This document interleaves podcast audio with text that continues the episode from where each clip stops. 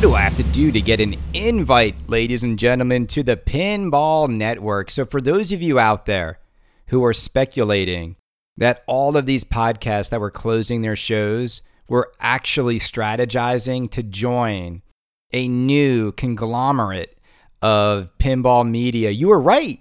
Today, it was revealed that the Pinball Network is a real thing. It's led by Zach Meny.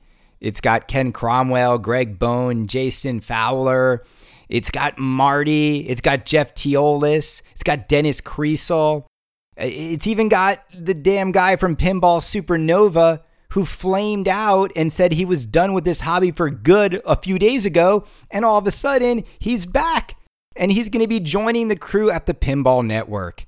And so, look, this is not going to be a full episode of Kaneda's Pinball Podcast. I don't do this pinball podcast to talk about other pinball podcasters. I don't do this pinball podcast to talk about the personalities making content. I do this because I love pinball and I want to focus on talking about the pinball games, the companies, the rumors, and all that stuff. But simply because my last podcast is now completely incorrect, I just wanted to do a quick show to share my quick thoughts on the Pinball Network? Well, first and foremost, I hope they create great content. It's it's that's what they're designed to do. Is they want to look at the pinball content in the world and they want to put their approach to it. So more power to them. We don't have any in, inclination into what it's going to be. If I were to guess, I think it's going to kind of be the kinds of content that these people have been doing before. And what I mean by that, I think Ken and and you know Jason are going to do like a stream that is going to be similar to the one the flipping out stream. You know Marty and Jeff Teolis, I know they're going to do a podcast that's not like head to head. They are going to do a podcast that is about tournament playing and tournament talk, which is good because then I don't have to add that to my my list and my my weekly rotation because I don't know about you, but I just can't I can't do a podcast or listen to a podcast about tournament talk. It just it bores me, but but some people love it. Some people love it. Okay. So my thing is this. This is this is all I want to say. Is I'm friends with a lot of these guys. I was talking to a lot of these guys over the last couple weeks and they knew they were doing this. But when I asked them what they were doing, it was just, you know, we're shutting the show down. And there wasn't any communication about this being the alternative or ulterior, sorry, motive for the show's closing. And do I think it was a little bit manipulative that they all shut down within one week and they all had their various reasons why they were closing shop? Yeah, I, I just thought that was like thinking back on it now, it's just kind of lame that they weren't more transparent with their listeners about what they were doing. I mean, they easily could have said, We're closing the show and here's why, and just say what it is and just announce that's the case. The other part is because, you know, I'm friends with all all these pinball content providers is when you do something like this, you naturally have people that are involved and then you have people that are not involved. So you have some people feeling like they weren't invited to your party. And as much as they're billing this as being a collaborative effort to get the best pinball content out in the world, to have content that's non competitive, I don't even know what that means. I, I just think it's a little like loosey goosey how they're marketing this thing to the world. And I, I know it's more like they should just be, be honest. We're doing pinball content the way we want to do, and we're all really good friends. And, and that's why these are the people on the roster. And if you're not really good friends with us, there's a really good chance we don't really want you to be part of this. That's cool. It's, you know, different strokes for different folks. I mean, look, you know me, I don't want to be invited to this thing because I wouldn't do this thing. I wouldn't join the Pinball Network. I mean, my show will always be Kaneda Pinball Podcast. You're not going to hear an ad for a distributor in front of my show. You're not going to be fed things that I want you to buy from me. I'm just here to talk to you about pinball. And, and that's how I do my show. Now, other shows will be different. Other content providers will be different. People have sponsors. People will, will have to consider those sponsorships when they talk about pinball? They will. You know, my new tagline, it's going to be this Kaneda Pinball Podcast thrills, not shills. Thrills, not shills. You're only going to get thrilling entertainment pinball content from me. Look, I just think it was like a little weird that they all canceled their shows. The weirdest one for me though was the the Lee at Supernova. I mean, this guy like rage quits the hobby, completely rage quits. Read the blog. I copied his blog because I think he's going to want to delete it. He rage quits the hobby a few days ago. Now I got to be honest. I never really heard of Pinball Supernova before uh, he rage quit his site. It's just not a place I would go. I, I and I've been in this hobby for five, six years. I go to Pinside.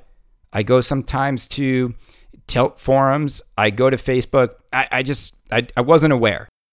Doesn't mean I don't think his site's good or bad. I just I wasn't aware until he rage quit. But then all of a sudden he's back.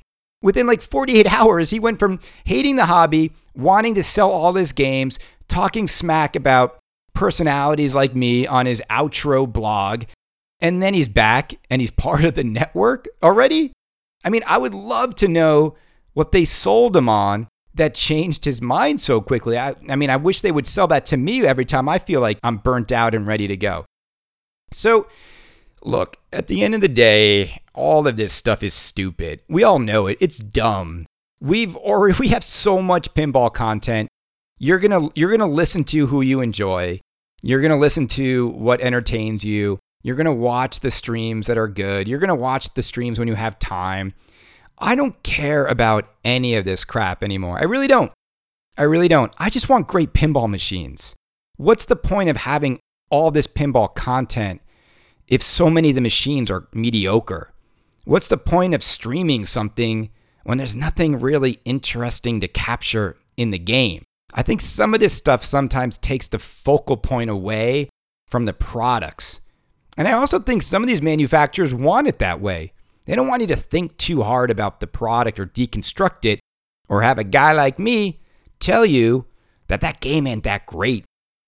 Uh oh, if Kaneda says that Stranger Things is mediocre, uh oh, that's not good. We need to sell as many as we can because we paid for this license for five years. You know, stuff like that. I'm sure conversations like that happen behind closed doors. Um, you know, it is what it is. And sometimes when stuff like this happens, it becomes a conversation in a vacuum amongst a lot of people that are making content, but you guys don't give a crap.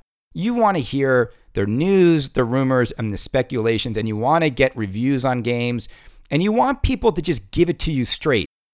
The only thing I wish for this all new pinball network is that when I hear stuff like, we want to make content that's not competitive, we want everyone to get along and be collaborative.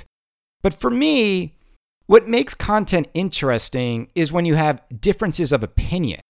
What makes content interesting is when you speak your mind and you're honest and you're transparent and you tell people how you really feel. And these guys are, you know, it's always hard. If you know Brian Eddy is coming on your show that night, are you really going to tell people on your podcast or on the next show that you really don't think the game is all that? that you think it's kind of mediocre. And that's that's that's just it. All of us have that dilemma. How honest do I want to be? Or how you know, even with ourselves, and how much do I still want to be connected to the personalities that I want to talk to? Now, I would love to have Zach Meny come on the show and talk about the Pinball Network. The invitation to have Zach on this show is always there if he wants to launch this whole thing under the premise of being more collaborative, being more inclusive, and being more positive in creating pinball content, then shouldn't he just come on the show and let's have a nice positive conversation about pinball and what his intentions are with the pinball network? So let's see. Zach has failed to ever take me up on my offer. Uh, and it is a little strange considering this is the number one pinball podcast in the world. And if you want to be collaborative, uh, you should also think about inviting the people who have uh, some of the largest audiences in pinball. So that's it. I was wrong. I didn't think these guys, I actually took these guys more for their word, and I thought they were actually a little burnt out. I thought they had scheduling conflicts. I thought they were telling us more directly the reasons why they were quitting, but now we know the reason. Uh, I, I mean, look, it's not how I would have done it, but it is the way they wanted to do it. And ultimately, I think we should just judge them on the quality of their content and and not all this BS, you know, the market it's like they're marketing the marketing. They're marketing content that's not even out there yet. And ultimately, the content itself will will speak uh, whether or not it was worth it to shut down all those shows with with loyal followings to join this thing. I, I happily, I happily reside on the outside of the pinball network. This podcast can exist inside something like that. It just can't. There, there will be pressures to toe the line. There, there will be. You know, I used to write movie reviews once for a friend of mine. He got invited to all the junkets. And when I would give a bad movie review, he used to tell me, like, dude, I, I just heard from Sony Pictures and they don't want to give me any more invites because of your review. But my reviews were awesome. And that's how I feel about pinball. I, I never want to have to like hold back because I got to be a little worried that we might upset the very people that are either sponsoring the show or have employees that we want to interview on the stream that we've already scheduled for next Monday night. You know, it's sort of like that. So, look, a lot of feathers have been ruffled by this behind the scenes. A lot of the Facebook conversations have been pretty heated and strident. Some people have been really burned by this news, though, too. And those stories will come out in the near future. But it's up to those people to tell those stories. I mean, I haven't been burned. I don't really care. I, I, I welcome all competition in pinball podcasting. I welcome all people that think they can create an entertaining pinball podcast for a duration of time. And it seems easy. It seems doable. It's very cheap to do a podcast.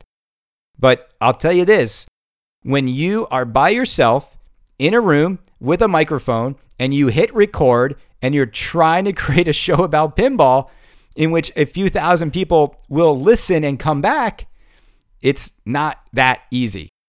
And ultimately, ultimately, every show comes down to the personalities behind them. Again, I just really want all of us to get the kinds of content that entertain, that inform, and that are honest and candid about how people really feel about these games.